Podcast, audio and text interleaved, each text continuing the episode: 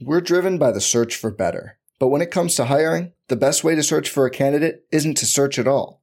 Don't search, match with Indeed.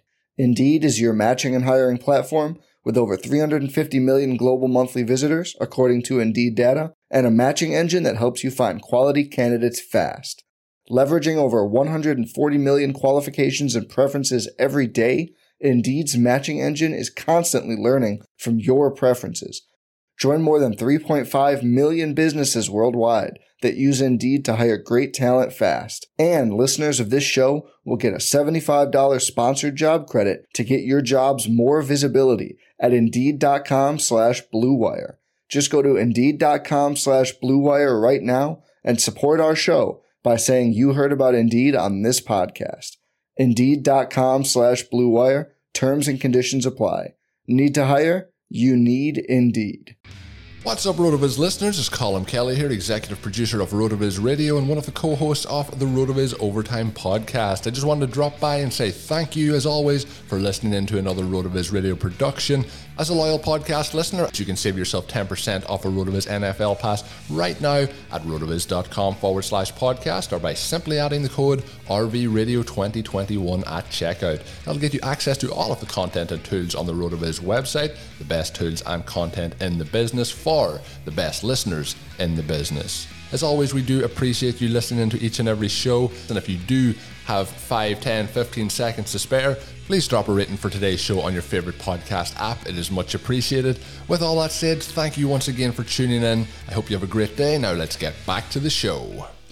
We're talking Chris Carson and the running back dead zone on Roto Viz Radio.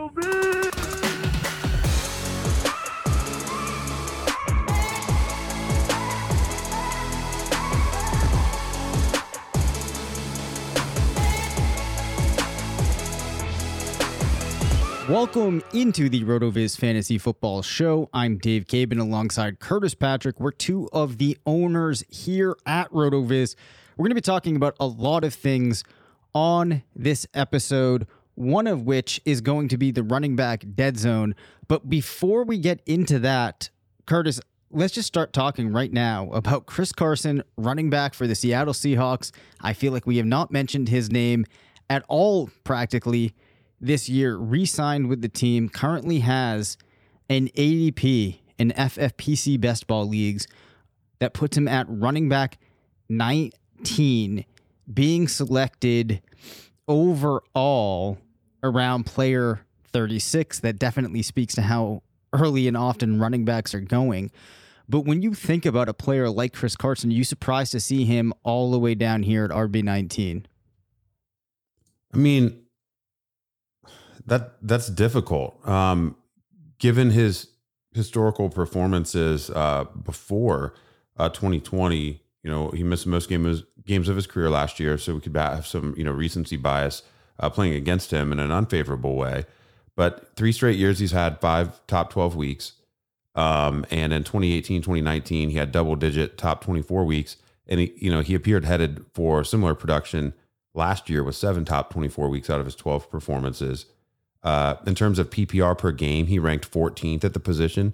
So he would have, you know, he would have been right in line with where he'd trended since 2018 last year. Uh, 2018 RB 14, 2019 RB 12, uh, 2020 he came in, you know, year end finish of, of RB 20, uh, but of course missing the games from a fantasy points over expectation last year uh, per game, eighth at the position. Um, you know, efficiency, you know, with his opportunity, expected points per game I think is um, perhaps where you know there's some warning signs. Uh, t- just 26 at the position, um, and that could be. I'd be surprised if that's actually what's driving it, driving him down. Um, that's like a layer below the analysis of of most drafters. Um, but but perhaps people are looking at the situation um, and th- those expected points per game um, are in some way, you know, uh, I guess factoring into their opinion on on Carson. It's probably more so the injury history um, and the fact that Carson himself plus the team have been talking, you know, a lot about Rashad Penny, um, but R- Penny's ADP is still severely depressed. Um, so it's just it's kind of weird. Um, I think the Seattle backfield's in a great position. I mean, they're going to run um, some version of the McVay offense in Seattle moving forward, which has been very kind uh, to running backs. We haven't seen a lot of committee work, true committee work, when they've had a, a stud there. You know, whether it be Gurley or whether at the end of last year um, when we saw uh, Darrell Henderson get a couple games uh, where he's featured, and, and, of course Cam Akers famously finishing the season off. So you know, you, you like the, Carson to probably smash his RB nineteen positional um, ADP if he stays healthy.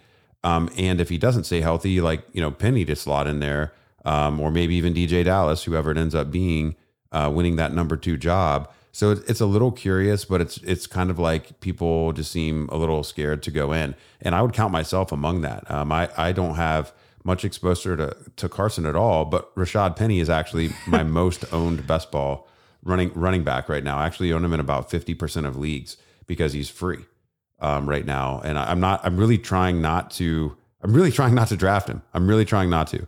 Um, but he's just available so late. I mean, he's basically one of my my final picks every single draft. Um, am I wrong uh, for not being in on Carson? I mean, should we be should we be reevaluating here? I don't think that I am going to be a big Chris Carson proponent this year. So I think that he is perfectly fine at that positional ADP.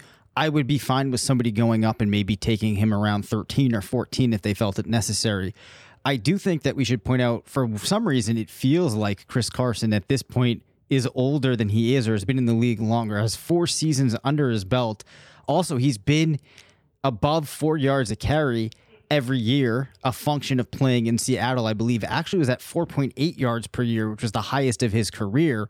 Uh, you know, as we always say, we don't really care that much about yards per carry at Rotoviz, but I think that I bring it up here just to point to that if you're looking for significant signs of a decline, that would be one that people would normally point to that wasn't there. So I still think he's in a situation that is going to allow him to be a top 24 running back. So I feel okay with him at that ADP, but I also, for whatever reason, whatever's going on in my mind, I don't see myself going out and actively wanting to try to draft him but a lot of that probably just stems from the portion of the draft where he is available, which we will be talking about in a little bit. I do think that your point about the recency bias is certainly factoring into it. The one thing that might be layering into people's analysis that I would say makes sense is the fact that if you start looking at the list of running backs in that range, Chris Carson isn't the one that I'm looking at where I go, okay, that guy's going to win the league for me. Like we've talked about J.K. Dobbins being a player that we don't really like that much. His ADP has started to slip a little bit. It's now down to running back 17. But I could see how maybe you could make a case or you could feel like the chances that somehow Dobbins has this breakout season are greater than they are with Carson. And I should say, I have done my Baltimore projection, and Dobbins scores a little bit better than I was expecting him to. So that might be something we talk about at some point. Well, um, one one quick response here. So first on Carson, um, last year was really curious. It didn't look much like uh, 2018 or 2019.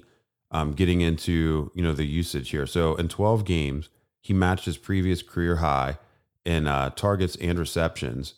Um, set a new career high in receiving yards, and he had four receiving touchdowns in 12 games. Like that's a that's a lot for a running back.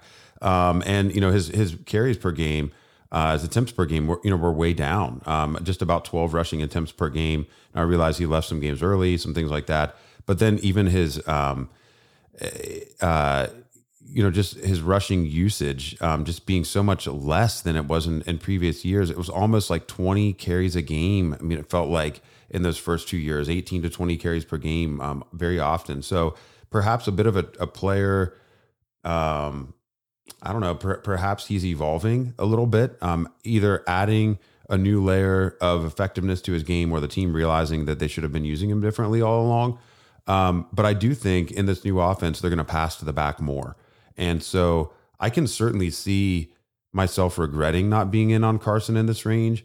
Um, this is not a range where I've typically targeted running backs. I really, you know, we'll probably get into this as a function of the title of this show and I think we'll be doing a lot of best ball content this this month naturally because uh, it's the kind of the most popular format in June it seems like, and uh, you know I, I, just think that those those round one and two backs, um, and then the backs much later tend to um, tickle my fancy, if you will, a little bit more than than backs in, in the range where Carson is today. Perfectly fair. So another player that I kind of want to consider in this context is Cole Beasley. And I think people forget what Cole Beasley did last year uh, for Buffalo in that offense that, as I talked about last episode, I feel very good is going to be passing a lot. You had a player that finished 31 in PPR per game, was 31 in expected points per game, now has an ADP of wide receiver 57. I have done the projection for Buffalo. John Brown is out, Emmanuel Sanders is in. I don't have a target share for Beasley quite as high as I did last year. He saw 107 total targets throughout the season. Using a 16 game season, I have him around 98. So, not a substantial drop off this year, considering what I just said in the context of him going at wide receiver 57. That's too low, right? Like he should be going before then. Oh yeah, yeah. I mean, this is it's it's actually quite shocking. Um, Cole Beasley. I mean, let's uh let's let's update him here and just run them down real quick in the RotoViz NFL Stat Explorer. I, for for something like this, it's really fun to just pull up the the five year uh, fantasy summary. Um, and I'm re- I'm reloading it. It was still stuck with Chris Carson there. Um, For those of you this unaware, is lightning fast. though. Curtis lives Okay. out in the middle of, Yeah, of nowhere, so his internet uh, is not is, is not the fastest. Yeah, I'm still. Um, Dave is actually speaking with a version of myself that's still only 36 years old. Um, it's just it's weird. Like there's a that, that's finally making it through the airwaves. Um, okay, so yeah, so Beasley's finished in the top 44 uh, of positional uh, fantasy production three years in a row, um, and he's been a top 36 receiver the last two years. 184 PPR in 2019, 207 PPR in 2020. Uh, 15 games um, in each of those seasons. He's played at least 15 games in five straight years. Uh, looking at that um, in the summary, um, you know he it, would be shocking if he doesn't obliterate wide receiver 57 ADP. So you know I don't know um, if we should count on you know with the team bringing in Emmanuel Sanders um, a year after they they missed on him in free agency. You know they've been chasing him uh, for a couple years actually. Um, I think they do have plans for uh, Sanders, and I could see, you know, at age 34, maybe him complicating some things for Beasley out of the slot rather than overtaking um, Gabriel Davis uh, on the outside. So we'll have to see that kind of. Um, we'll have to see that play out. But then, you know, last episode we talked about Buffalo's uh, four wide receiver personnel usage. Yep. And you know, perhaps they're just looking to really solidify that and make that you know another wrinkle of their offense and and up those numbers. So um, Beasley's kind of a smash. Uh, he's a smash at his current ADP, especially you know in your Josh Allen stacks where you know you can't afford to to stack Allen and Diggs or you know it doesn't work at ADP. It's just so so locked in there in the first you know four to five rounds of where you can get players, um, and you know there's a lot more flexibility to to get your quarterback in those middle rounds and then you know get a a secondary or tertiary uh, pass catching target later on in drafts um, rather than you know forcing it Right. early. And then so you have Beasley coming out of the slot, um, a role that I'm okay with players aging in. You know, he's definitely been in the league for a while now, started his rookie year in 2012. One thing that I would be more okay with people saying that they want to fade Beasley as a result of them expecting Gabriel Davis to take a big step forward than the fact that Emmanuel Sanders is arriving. Because as I mentioned, you can't forget that you had John Brown there last year who was getting used. You also had Davis, but it's offset by, as you mentioned, the four wide receiver sets and the amount of time that the team passes. So I felt obligated to bring up Cole Beasley because I feel like he's a player going on the cheap that I want to make sure our listeners do not forget about. Yeah, and you don't want to over. Oh, I'm talking over the drop. I just just murdered it, Dave. Um, but last thing on Beasley, you know, you really don't want to overlook a player like this. You don't want to um, miscast him, I guess, in your in your best ball depth charts, uh, especially. He had an 11.3 best ball win rate in FFPC last year.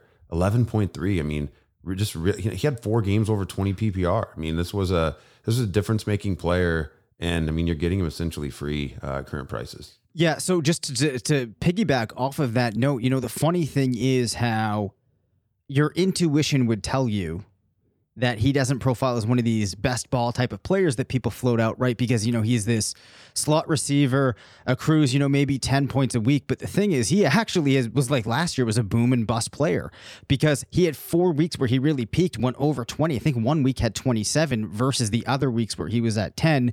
I bring that up just to say that oftentimes we, like you said, typecast players into these specific spots and doesn't always line up with what actually happened on the field. All right. Let's talk though about the running back dead zone. I want to talk about the players in it and if there's any that we want to make an exception for. So this is something that Shawn and Colm talked about. Um, they've talked about a lot on RotoViz overtime, which obviously, if you're listening to this show, you should be listening to theirs. If you're not, do yourself a favor, go and do it. Um, an incredible, incredible podcast there. But this is the running back dead zone is really a phenomenon that we've seen now for a while. Um, this was one of the first things that really changed the way I was drafting when I really got back into fantasy and doing a lot of writing. It was so long ago now, I don't even remember. But the thing that we noticed at the time was that generally, once you get outside of the first two rounds in the draft of drafting running backs, the hit rates for those running backs fall off so much until you start to reach round seven or round eight that lots of times it was perfectly okay in the confines of our philosophy to pivot to other positions. Because very honestly lots of times those picks ended up being wasted or they were picks that did not bring the value back to your team commensurate with the pick that you used on them where you were getting the same production from those guys in rounds three through maybe six or seven that you were getting as running backs you would take at round eight, nine, 10, maybe even 11. Leave it to Shawn Siegele, though, to come up with the term the running back dead zone to encapsulate what is going on in that area. This year, Curtis, the players we see in the running back dead zone are guys like J.K. Dobbins, Miles Sanders, the aforementioned Chris Carson, Travis Etienne, Josh Jacobs, David Montgomery, Mike Davis, Kareem Hunt, Myles Gaskin, Javonte Williams, James Robinson, and Chase Edmonds. We'll we'll cap, we'll cap it at six. We'll look at the, those are the guys from rounds three to six at the running back position, currently being selected. Are there any players in there that you think we need to maybe make an exception for and say that this player is in the running back dead zone, but I think that there's factors that make them a different type of option in 2021? Hey everyone, before we get started, I just want to take a moment to tell you about Blue Wire Hustle, a brand new program where you can host your own podcast here at Blue Wire. Hustle was created to give everyone the opportunity to take your podcast to the next level, or if you want to host a podcast and just don't know where to start, Hustle is the perfect place for you. As part of the program, you'll receive personal cover art, Q&As with Blue Wire's top podcasters, access to the community Discord, an e-learning course full of tips and tricks, and on top of all of that, will help get your show pushed to Apple, Spotify, Google, Stitcher, and all other listening platforms. And the best part is, you can get all this for only $15 a month, the same rate as any other hosting site would charge you just for the initial setup. So whether you're starting from scratch or you have an existing show that you're wanting to grow, Hustle is an open door to leveling up your sports podcasting experience. Acceptance into the program is limited, so get your application in today. To apply, go to bwhustle.com forward slash join. Check out the description box in this episode for more information, but that's bwhustle.com slash join. Yeah, um, there's there's actually one. There's only one. Um, when I when I really start thinking about this, um, well, we we talked a little bit about Chris Carson. He's so. I'm not going to fault. I will not fault um, drafting of of Chris Carson in round three. I don't really consider him to be an RB dead zone type of player after adding the receiving element to his game last year and knowing how the Seahawks run their offense um, and his and his history of success. Um, this isn't like a player that has been inefficient and is just going to get ugly volume. Like Chris Carson's a good NFL football player and he's been a good fantasy asset. Um, so I, you know, I think if if things just landed weird and and you ended up with like a a Tyreek Hill, Stefon Diggs start, um, and and then Chris Carson came back to you in round three, Um, I, I Yep. could see doing that. That's like, but that's and by ADP, that's actually possible. Um, but that's like a really specific version of a start. That's really the only one. It, all the other backs that you mentioned, Etienne, Jacobs, Montgomery, Davis Hunt, Gaskin, Javonte Williams, James Robinson. I really don't want anything to do with them at their ADPs. I'm hammering wide receivers throughout that range. But the final guy you mentioned, um, uh, one of my one of my, I actually think it was my biggest article last year was must draft running backs uh, for 2020, and I talked about you know a player that uh, would be a league winner um, in, in a couple different sets of circumstances, but that was being drafted already at his floor in this range. And um, I think there's another player that fits that description. He's going around the same area that the player I mentioned last year was at this time. That player ended up rising into the fourth round uh, by the time it was all said and done. Last year was Kareem Hunt. Now he's still there. I don't want anything to do with Kareem Hunt's fifth round ADP um, based off of what we saw in Cleveland at the end of last year. I think, y- you know, it, it would really be threading the needle for last year to play out again uh, in 2021 but Chase Edmonds at running back 27, I think it's it's kind of incredible um, that he's going this late. I, I, w- I wish he was going even later, but three career games with just 10 carries, three career games with 10 carries. And I mean, he's basically a league winner when he gets that type of usage. It's it's insane. Um, and you know, they bring in James Conner. James Conner is not going to be able to approximate Kenyon Drake's output from last year, either by health or by efficiency. And Drake leaves over 900 rushing yards, 10 rushing touchdowns, and like 250 plus touches on the table. Edmonds already gave us what he gave us last year at that RB26, RB27 output. He's being drafted there again, and his, we know his role is going to increase. So he's being drafted at his floor from last year, and we know he's going to be used more. And he only had one rushing touchdown on 97 rushing attempts last year. Um, I'll take the under on 11 Kyler Murray rushing touchdowns this year. I'll take the under on 10 James Conner rushing touchdowns this year. So I think I think even just by touchdown regression and touchdown rushing rushing touchdown market share, Chase Edmonds can make up some ground. I've already made the case for the raw volume increases. Um, I don't know if he'll be my number one must draft uh, running back for 2021. Uh, we'll have to see how that shakes out in the article. Uh, plan on releasing that either this weekend or first of next week. Uh, something that we can talk about a little bit on the show um, here in an upcoming episode. But he he is a player that I really want to be overweight on. Um, really, probably until he gets into the I I think until as long as he stays below the third round, I just love so many of the receivers in the third round. I can't really see myself chasing him up the board that much further. Um, but once you get into the fifth round, a little bit, um, okay, Julio's in the fifth round. Um, I think it's fair ADP for him. Um, but we've talked about what Tennessee looks like. I actually like Cooper Kupp better than Robert Woods at the um, at the end of the fifth round slash sixth round uh, versus Woods going in the early fifth. Ja'Marr Chase as a rookie really can't advocate for taking a rookie wide receiver that early as much as I love the prospect. Diontae Johnson's part of a really crowded Pittsburgh uh, situation, and I would argue that drafting Chase Claypool or Juju um, at their depre- relatively depressed ADPs compared to uh, Diontae are better investments. And Adam Thielen's a player on the decline um, in Minnesota. So I, I could really be comfortable chasing Edmonds up over top of really most of those players that that I just mentioned. So I could see going four wide receivers to start with Chase Edmonds being my RB one and some really interesting builds if I drew like a really late uh, draft pick in a in a big tournament. Um, not even best ball, but just like a big like FFPC main event. Um, that would be a brainstorm start there.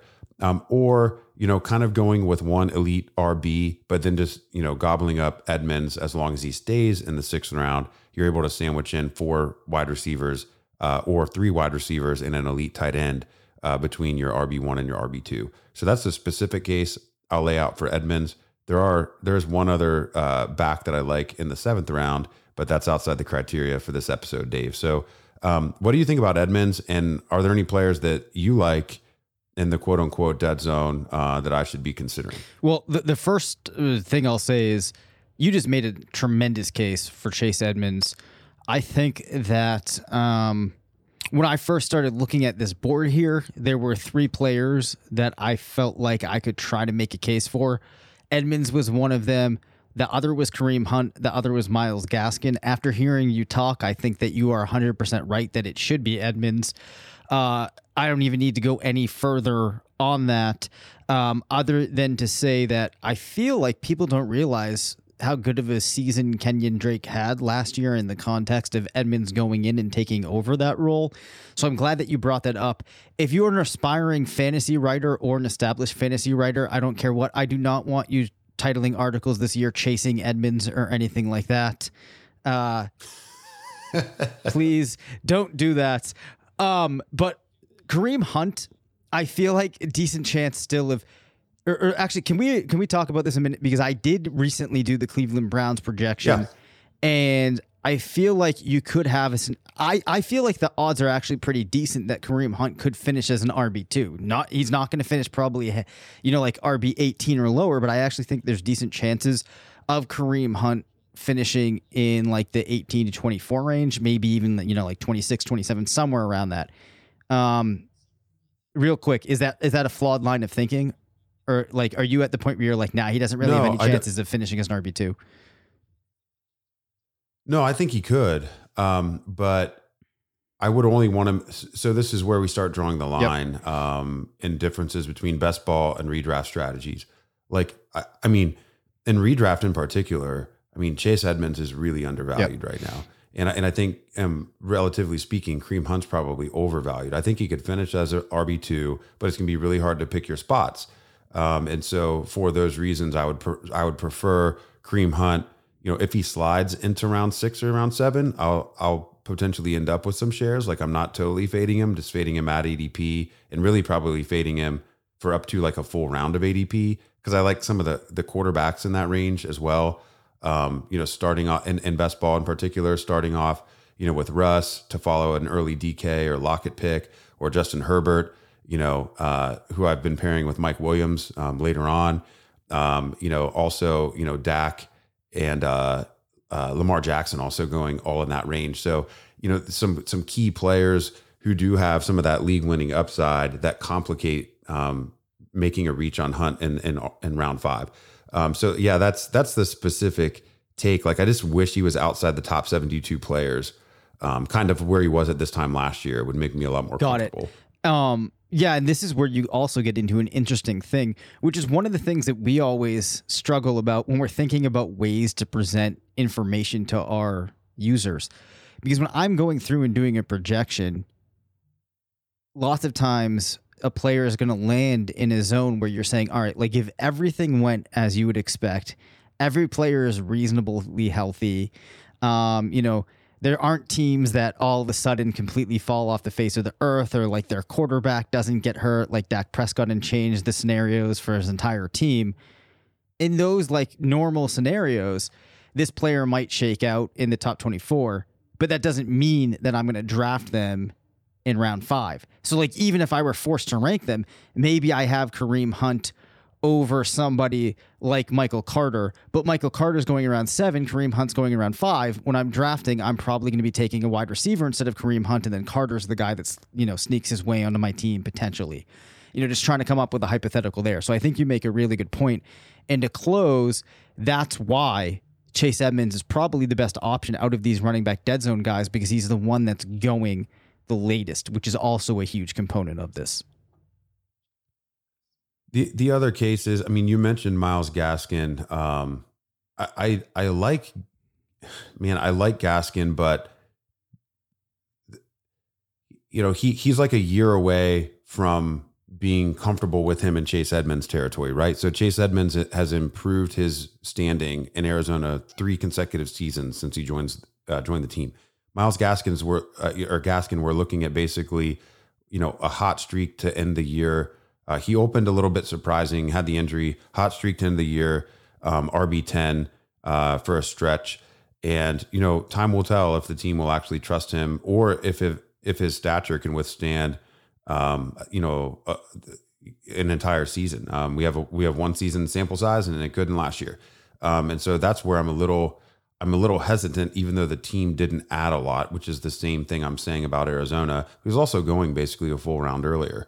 Um, and he's going in a range, um, you know, with Lamar Jackson, with Dak Prescott, with Cooper Kupp, um, some of those other players that that I've mentioned, um, and then Mike Davis for Atlanta. I think with Julio being jettisoned, um, I I won't personally own any Mike Davis. Um, I'm a little bit more on the side of thinking that the Panthers realized that Curtis Samuel deserved all those short receptions they were giving to Mike Davis. Um, and you saw the team transition away from what they were doing uh, in those first couple games. He filled in for uh, CMC in 2020. Um, I just don't think he can do what he showed us in Carolina over the course of a full season. And and Arthur Smith has already been um, kind of hedging a little bit on how he'll deploy the running backs there. Um, even though Davis is you know a bigger player, um, he's fully acknowledging that there's no Derrick Henry in town, and you know they might have to carve things up a little bit differently. Um, so, you know that's you know he he's he's older. You know he hasn't established himself as a long term starter on three or four different NFL stops now that I can think of off the top of my head. There's just not a lot of reason to be uh, excited about spending this type of draft capital on him. Again, round seven, um, cool. You know I'd probably be in um, if he if, and it's just a function of that the dead zone exists not necessarily because these backs aren't talented. It's just because you know over the data sets that we have and and the the long uh, storied history of wide receivers outperforming uh, running backs in this range because you're getting like team wide receiver ones or high end wide receiver twos from the most efficient and explosive offenses in the NFL in these areas, and and that's just much more projectable and sustainable week to week, season to season. Um, so you got to be careful picking your uh, players and and placing your bets on on the guys in this range. And I mean, Dave, if if I'm counting this up, sounds like we're kind of sort of okay with Carson. Um, we're, we're aligned on Edmonds. We're kind of sort of okay with with Hunt and best ball only, and then maybe with Gaskin. But even then, you're only talking about a third of the players in this range, and it's probably like team build specific at that point. So, um, yeah, tread carefully. Yep. And, and, I will just say that the other thing on Gaskin that I wanted to mention is that we actually saw Salvon Ahmed when he had a chance operate fairly similarly to Gaskin. So you could see a situation where, like you said, with with his stature, he's not really able to hold it. Ahmed starts getting involved. Maybe they use them in a 60-40 split, something like that, which would hurt his value a little bit.